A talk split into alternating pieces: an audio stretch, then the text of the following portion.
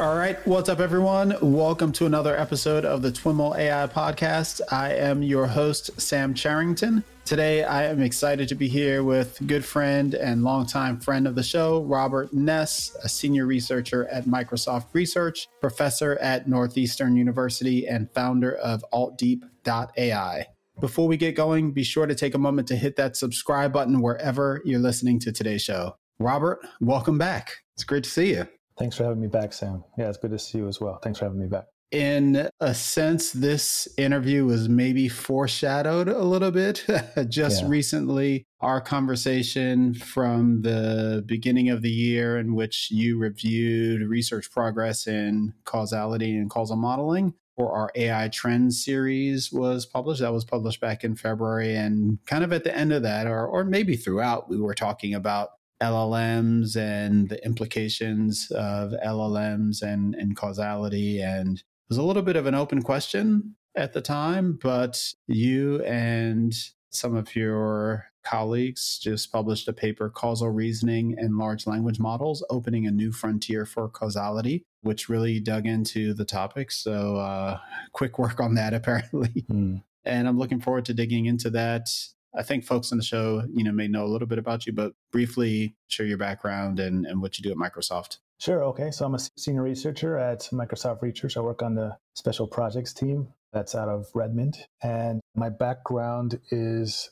in probabilistic machine learning, probabilistic programming, and causal inference. And how these things come together of causal AI. I've worked a lot with language models too, and uh, it's really exciting now working with large language models at MSR. I I can think a few places where that are competitive with MSR in terms of a place to work on these problems. And then my team at Special Projects, we look for these research applications and how we can transfer them into impact both inside of MSR and, and externally. And so we were very keen to explore this problem of what exactly can large language models do in the area of causality. And you know, this was in collaboration with my colleagues at MSR, Amit Sharma and Emre Kiciman, as well as Chenhao Tan at the University of Chicago. And we had essentially explored some benchmarks in the space as well as different areas of causal analysis and brought that together in this paper. So it was, it was a really exciting work.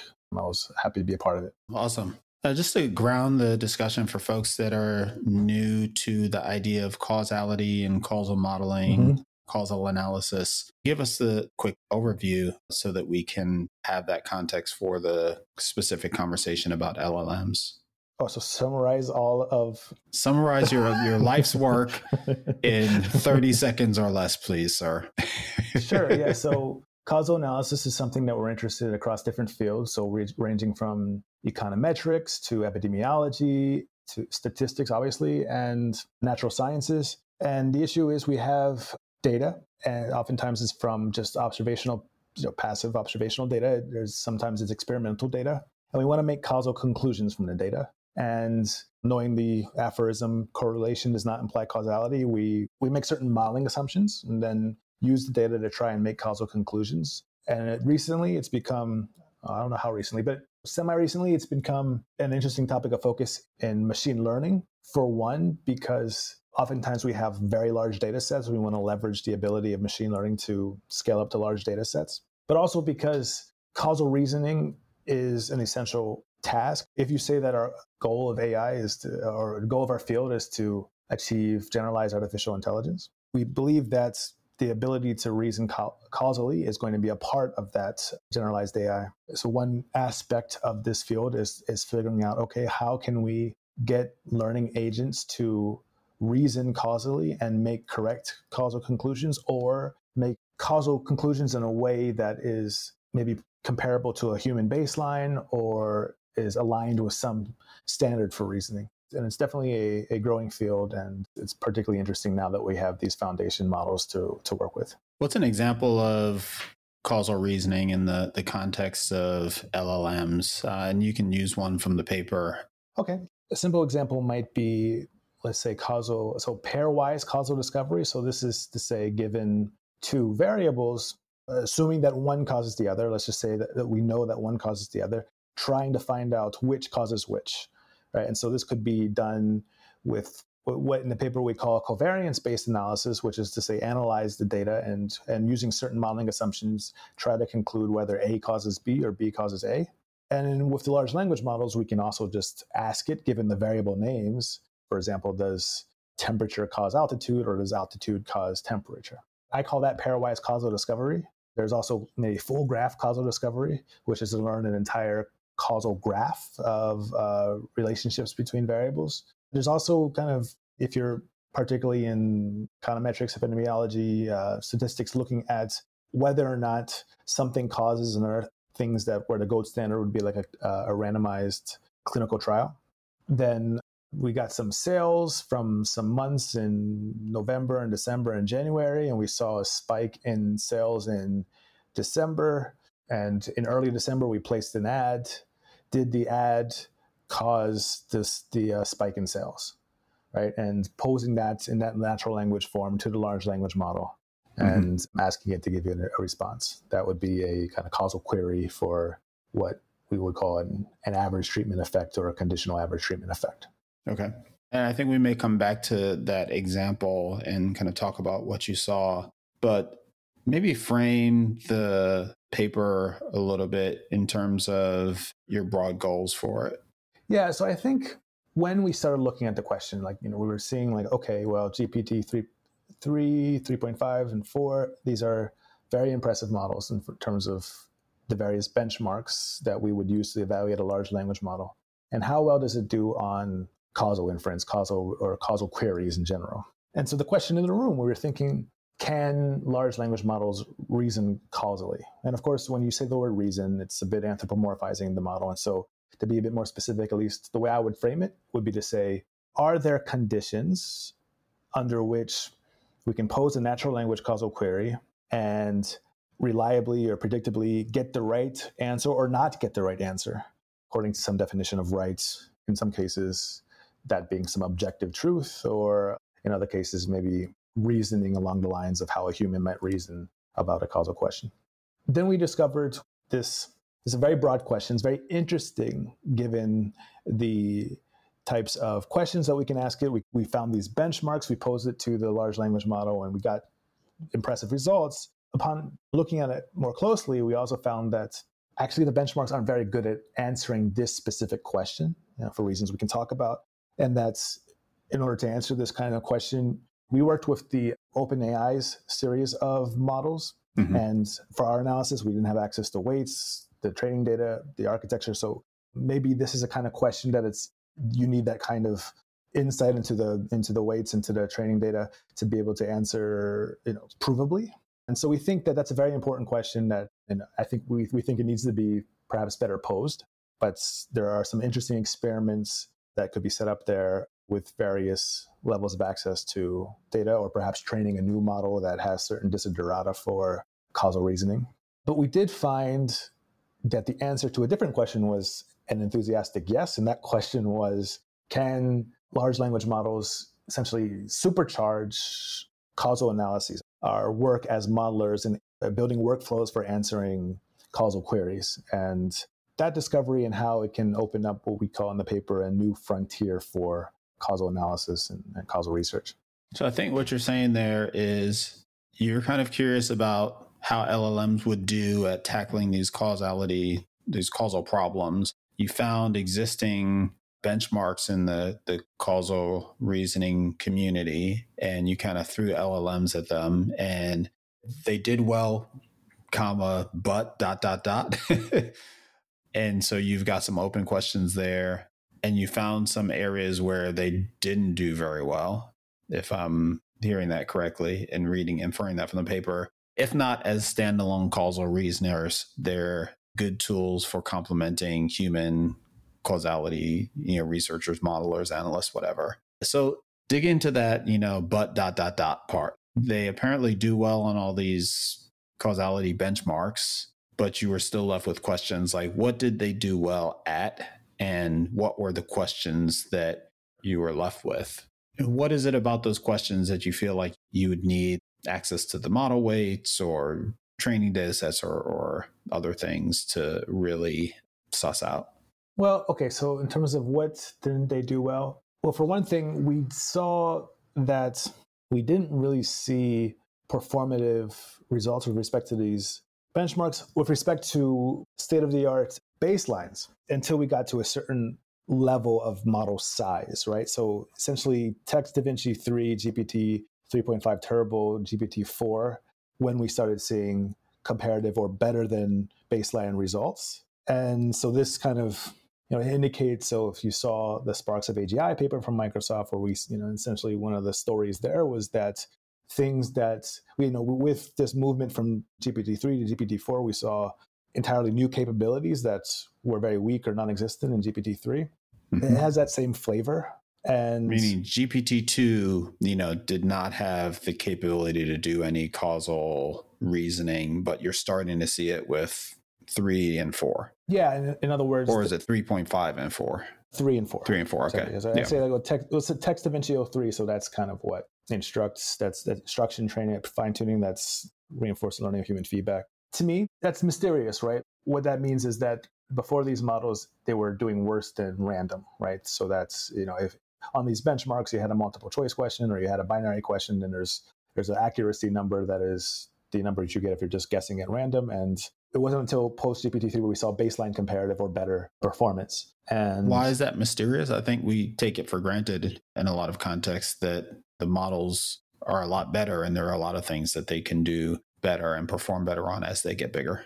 My personal take on on this type of thing is, you know, so there's a lot of talk in our community about emergent behavior. And I agree with that. and I understand how the attention mechanism, the more data you give it, the more it can move up a hierarchy of abstractions in terms of what it's attending to. But it's mysterious. It's uh, okay, and I don't mysterious in the sense of we have no idea why this works, and it's kind of interesting that it does. Yeah, and, and, that, and, and that makes me a little bit queasy, particularly if we start talking about. I mean, this is causality, right? And so, like one thing, queasy in the if we start asking important questions and we don't know why or how this works, it's kind of like Right. I mean, so the machine learning community, uh, oftentimes our metrics are kind of focused on prediction. And maybe if you're nuanced, you might define some kind of cost function on making errors. But traditionally speaking, the causal inference community is conservative in terms of what it's going to conclude we're saying that this vaccine prevents this illness or, or prevents the worst cases of this illness, right? So the idea that it's, it's like, is its good performance a correlation or causally valid? yeah, it's just like if, if we're going to start deploying this thing to actually make decisions based that are involving kind of causal logic, it feels like a mysterious capability of doing well on accuracy benchmark on an accuracy metrics on a benchmarks, which as we talk about in the paper, are often memorized by the large language models is mm-hmm. not a high enough standard for, for that sort of thing. So, to give an example, let's suppose that I were to deploy a model that would ingest somebody's resume and then tell me whether or not I should hire them. By the way, nobody should do this. This is, you know, this, there very, there's issues with this. But suppose I were going to, I was going to deploy that system and just have it, it automatically give an accept or reject for somebody who's applying for a job. And I could go in there and in my prompt, I could say, I can kind of give it constraints that would force it to omit certain, in a causal sense, certain factors that would drive its logic for why to hire or not hire somebody. Say, for example, I said, you may not consider gender, you may not consider ethnicity, you only may consider factors in their educational or professional background, for example. And it could generate a do chain of thought reasoning, show me your, your logic step by step.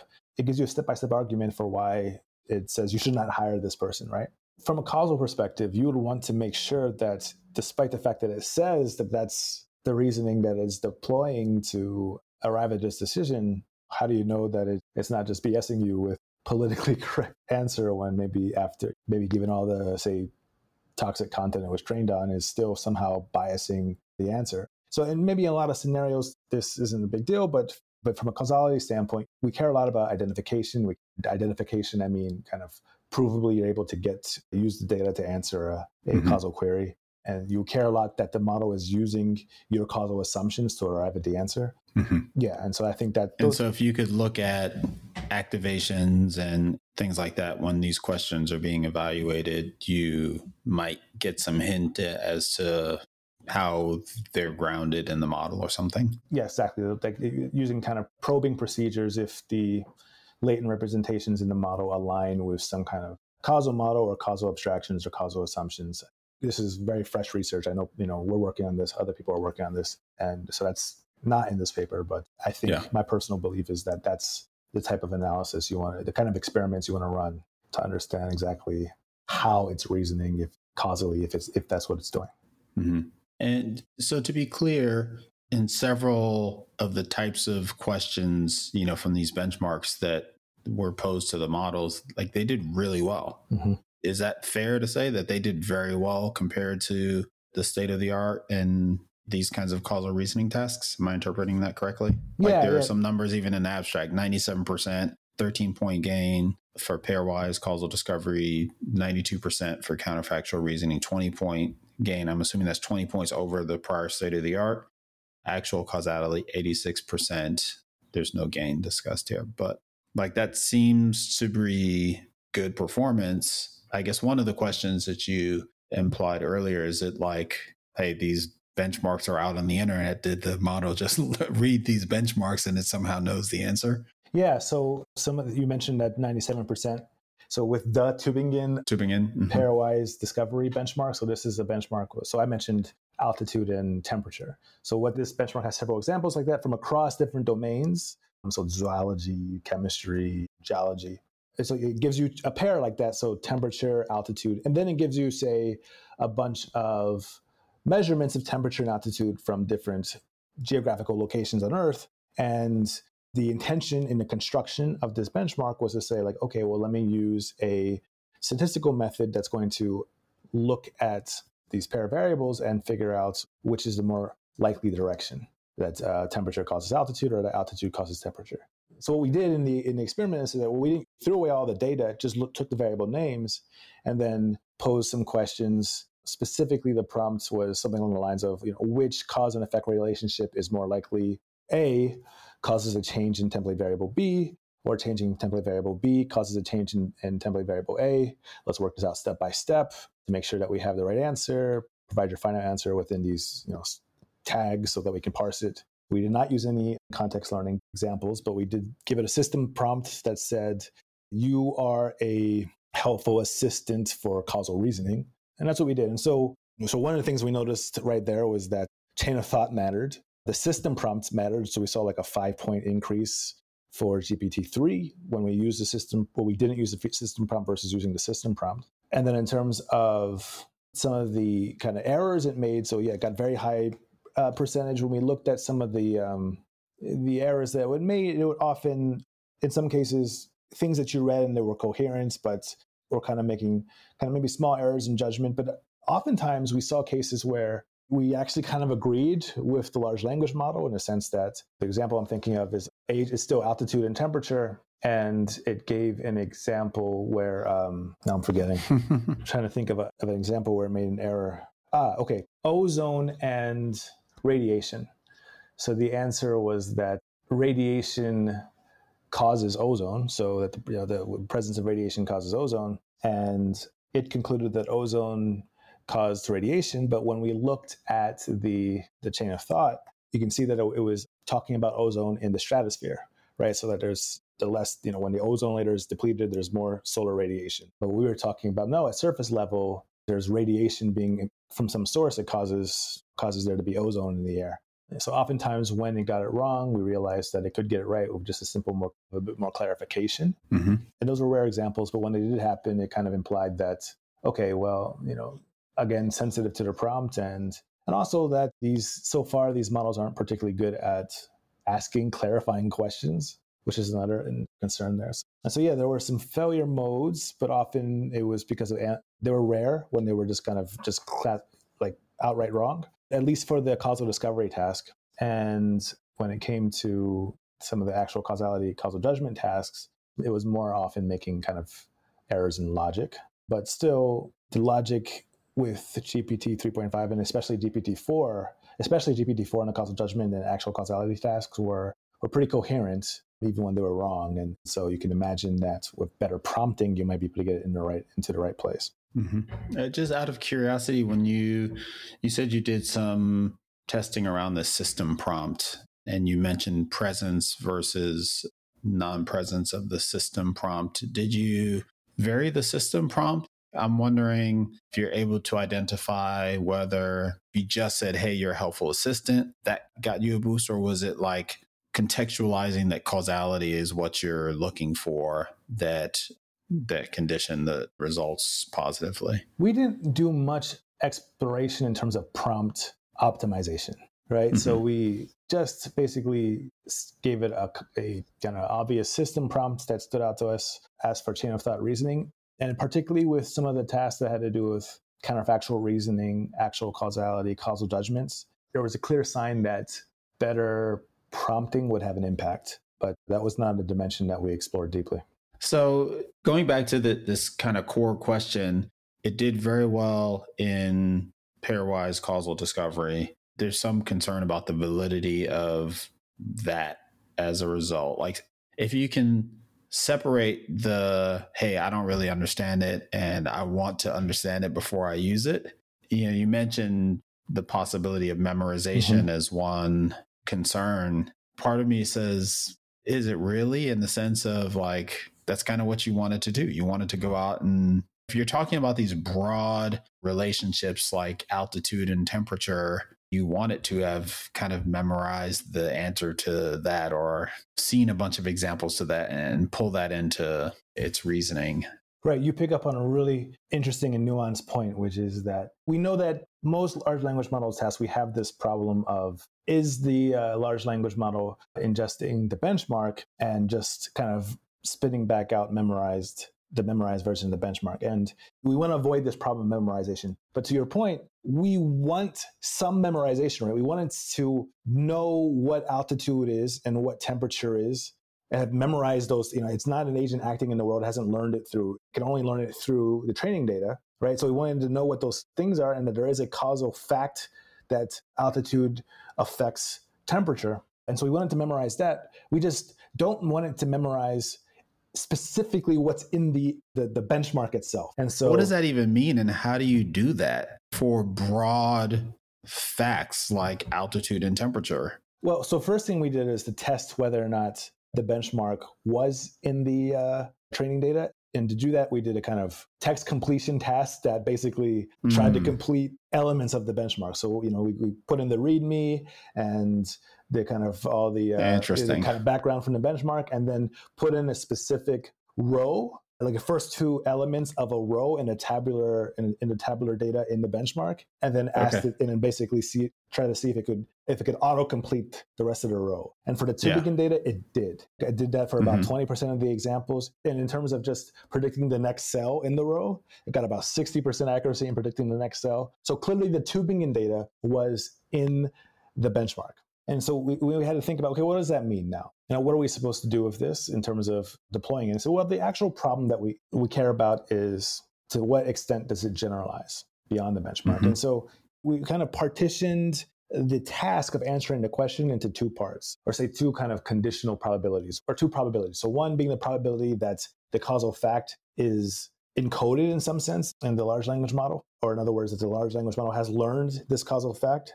And then the second being that conditional and having learned this causal fact, to what extent can it answer your specific question given the context, given your prompt, in a way that transforms that causal fact into part of that answer? And the benchmarks are good at evaluating the second, but we can't know generally if it's doing well, you know, to what extent it's, it's happening on the first. We can't know, we can't evaluate how well a large language model has learned some causal facts about the world just how well it can answer a question based on the fact that it has learned it. I mean, that's always going to be kind of confounded with its ability to kind of BS you and hallucinate. So, kind of the conclusion there is like, okay, these benchmarks themselves don't tell us the full picture. And then, so also, we want to know how well we can generalize. I mean, the whole point of the benchmark is like, can it generalize to tasks that are like the examples in this benchmark?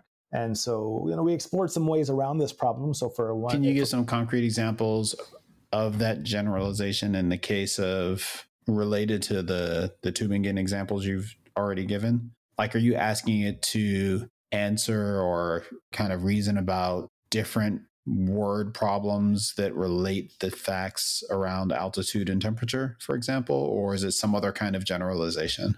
So one example we talk about in the paper again was um, causal relationship between the length of a sea mollusk called an abalone and the age of an abalone, and that you know, the fact, the, the truth there was that the older the abalone gets, the longer it is. We also saw an interesting error mode there where if we changed length to diameter, it actually got that wrong. So it's, uh, mm-hmm. an interesting example for how sim- it's not quite doing whatever it's doing. It's it's kind of off in the sense that it's, it's uh, kind of more like memory than understanding. Yeah, right. So like changing yeah. the word to what's effectively in this context a synonym, it gets the answer wrong. And uh, what you're hoping there in terms of generalization is that it could generalize to other causal relationships, causal facts in the area of zoology. Mm-hmm. If something similar would be like the number of rings in the stump of a tree and the age of a tree, for example, mm-hmm. which is not in the data, right? And so you want to make sure that, and so that's what I mean by generalization. Okay. We started exploring ways, are there ways that we can get around this? To say, for example, could we prompt it with some sort of inductive bias that would help it generalize. So, you know, so in machine learning, you know, we often talk about inductive biases in terms of the syntax of the architecture, right? So that's, say, for example, convolutions and max pooling give you translation invariance, right? Causal inference, we're often getting our inductive biases from explicit model assumptions that we formalize into a model. So, for example, a causal graph, functional assumptions like in a structural causal model. The interesting things with the large language model is it allows you to kind of use inductive biases that were much easier to use in the form of a natural language. So, like for example, Occam's razor. So we ran an experiment where we said, you know, we asked the large language model with the pairwise discovery to say, like, okay, give us the best argument you can for the best argument for why A causes B. Now give us the best argument that you can for why B causes A. And just try to hmm. make this argument as kind of coherent, well reasons as possible. And then in a third prompt, we said, okay, look at these two arguments, that it just generated. We didn't tell it that it just mm-hmm. generated, but we, these two arguments that were just generated, and tell us which argument is preferred based on Occam's razor. And, mm.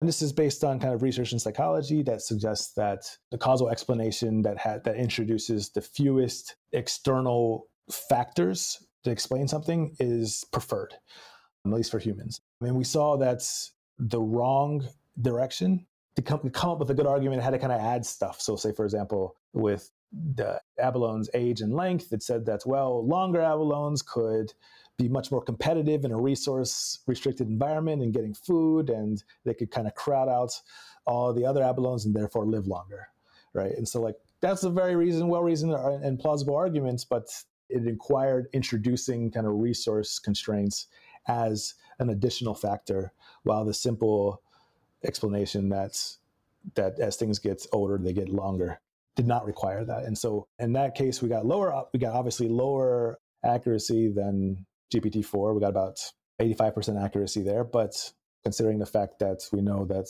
the benchmark was memorized, I think that's pretty good.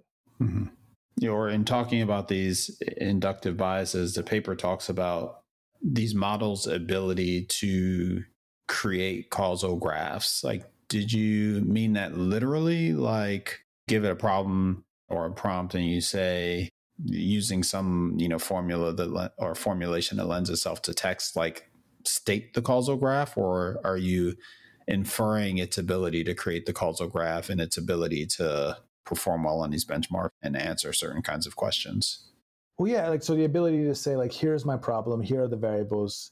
Give me a causal graph that's connects to these problems in a, in a causal setting. And i think if and if you try that i mean plenty of people have experimented. So, for example, if right now you go to ChatGPT and you say, "Hey, I am interested in the relationship between smoking and lung cancer, yeah. and I want you to give me a causal graph and give me some possible confounders, some mediators between smoking and lung cancer, maybe something that introduces some collider bias between smoking and cancer, some instrumental variables like the cost of cigarettes, and it'll suggest those variables and give you a graph." And and with an example like that, which is kind of canonical, it'll be something very plausible. Now, what we wanted to do then is like, okay, well, let's try and actually give it a set of variables, you know, something like a non-trivially large potential graph. So in some of our cases, 13 or 14 variables, and ask it to construct a graph and compare it for causal discovery algorithms that are taking the data and constructing a graph using algorithmic analysis of the data. And the way the prompting worked there was nothing sophisticated. We did not just give it a bunch of variables and say, give us a graph. What we did was to say, we just kind of extended our pairwise discovery problem and asked it to extended that problem such that there was a third option so that instead of A causing, we have A causes B or B causes A or none of the above, essentially that there is no edge between these two nodes. Mm-hmm. And all those pairwise or absence of pairwise relationships and use that to assemble the graph, ignoring like a acyclicity constraint, just assembling a bunch of pairwise relationships, and then looked at things like F1 and structural Hamming distance between the learned graph and in cases where we had the ground truth, the ground truth graph. And then it had performance comparable to state of the art discovery algorithms, including algorithms that were using deep learning methods. But of course, this, uh, this implies that the names of the variables are informative enough that if the names are just A, B, and C and D, then it's not going to work, obviously. But if it, you know, it has to have names like informative variable names where it could infer whether or not. Meaning it needs to output informative variable names? No, no, no. Like, so the variable, so for example, in one, so one data set we used was a data set on neuropathic pain.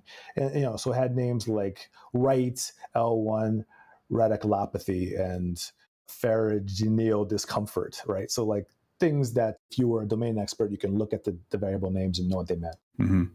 And so, talk a little bit about given what you observed, maybe net out like what these models are good at today, what they're not good at. And you kind of covered that, but like net it out. And then, how does that, the next step, I think, in your kind of analysis is, you know, so therefore, these models can be used in these ways by practitioners as effective tools?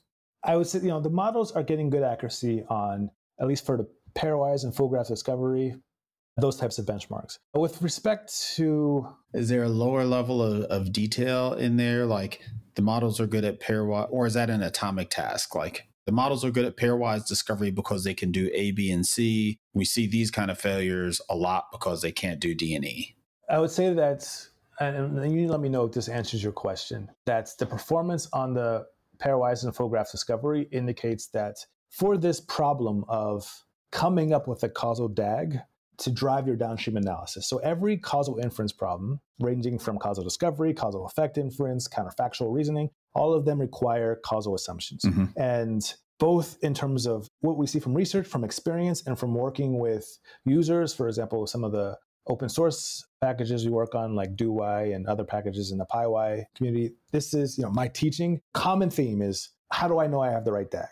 How do I know that if the downstream analysis depends on my DAG, I'm really worried that I'm going to specify the wrong model and my downstream analysis will be will be wrong. And so this is a, a kind of a translation of dom- this the problem of translating domain knowledge into some computable artifact that encapsulates our model assumptions is a challenging problem for the causal inference for causal inference practitioners. Mm-hmm. And I think that the results on the pairwise and full graph discovery show that these large language models are very useful at jumping that gap, at getting from what you know to something that you can use to drive a statistical analysis. That said, it is brittle in ways that we don't really understand. So, for example, changing it, changing length of an abalone, sorry, age of an abalone causes length of an abalone, abalone, it gets that right. Diameter of an abalone to age of an abalone, it gets that wrong. Like that's a weird thing to get wrong. We had another example about causal effect estimation where, with that, exa- what I, so I mentioned at the beginning of the call, this thing where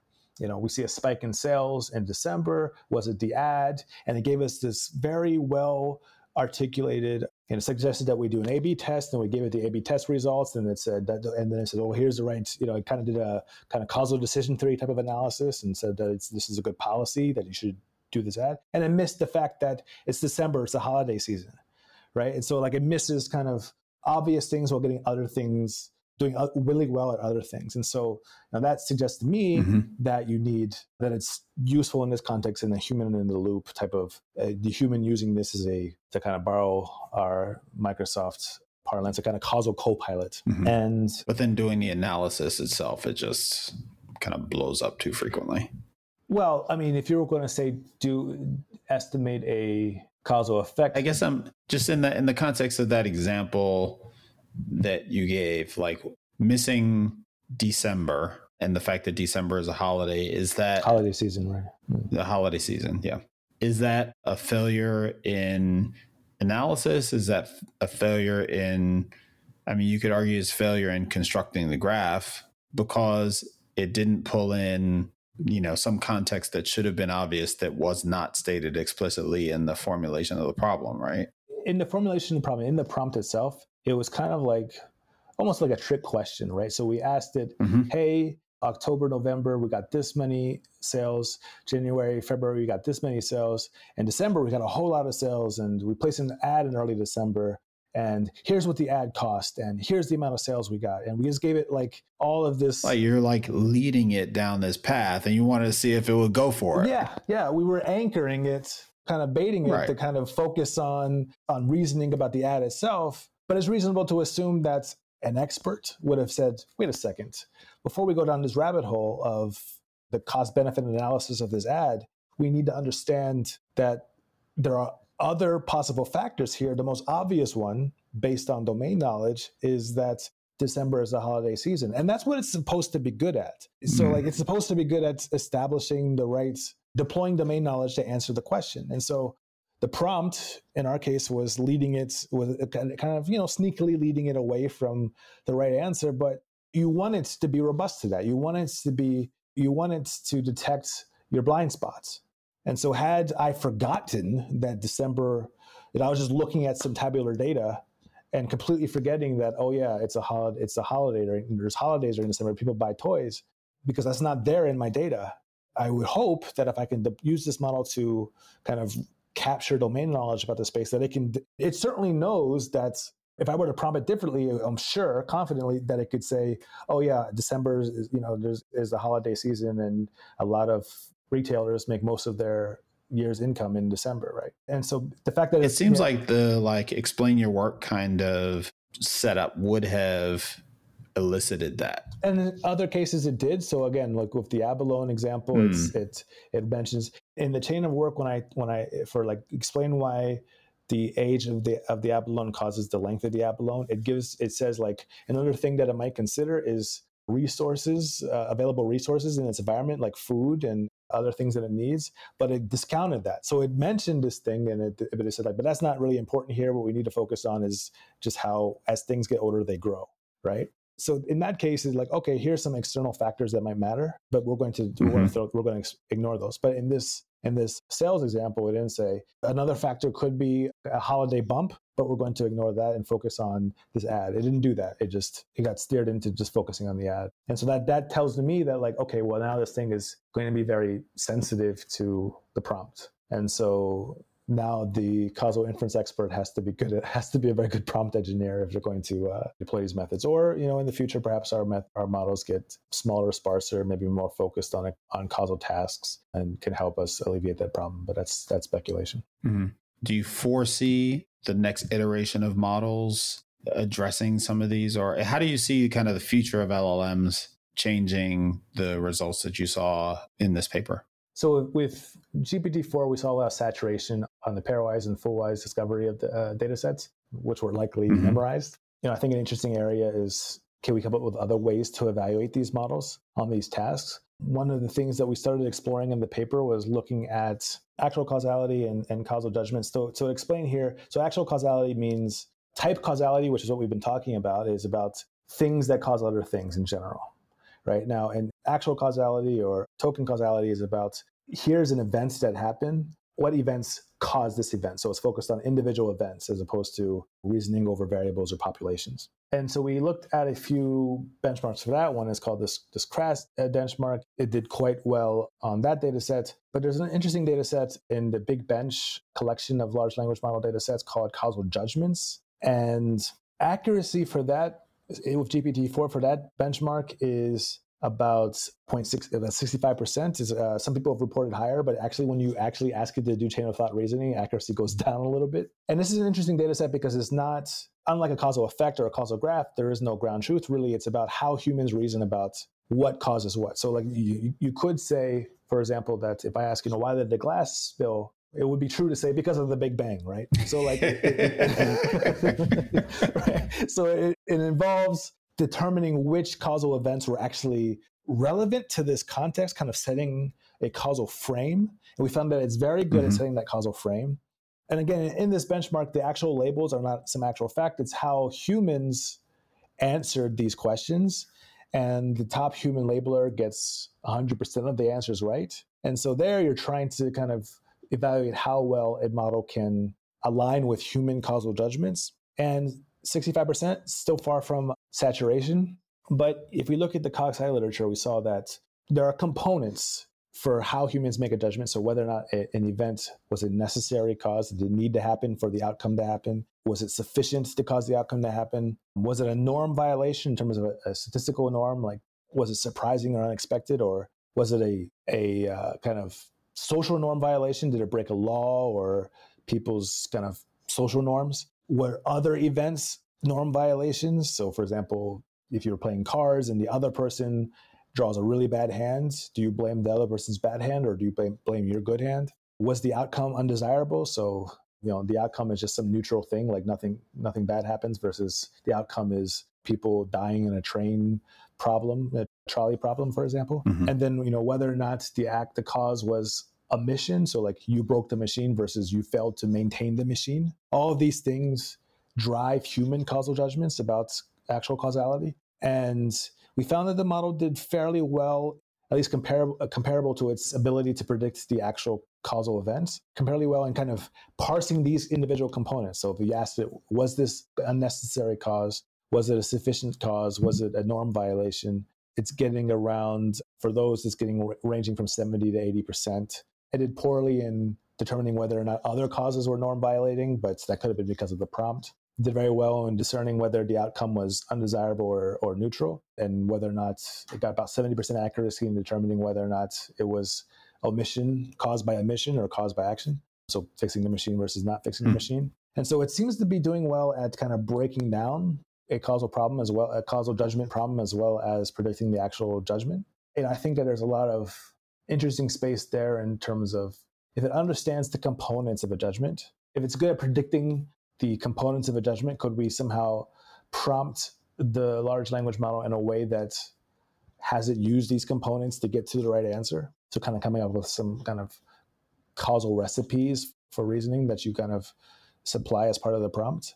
I think that's an interesting area of investigation. And what's interesting in what you just described with this data set that articulates human preferences or human approaches to causally reasoning about a problem it's like that's exactly what you'd want to tune on you know with rlhf and then you have a model that's been specifically trained to kind of answer questions in a causal way. And so that raises this issue of you know hey yet another benchmark that you can't use anymore because you've sucked it into your training data. But do, do you think that that would result in a a model that is better able to to think causally, you know, not to anthropomorphize, but to approach problems causally or reason causally?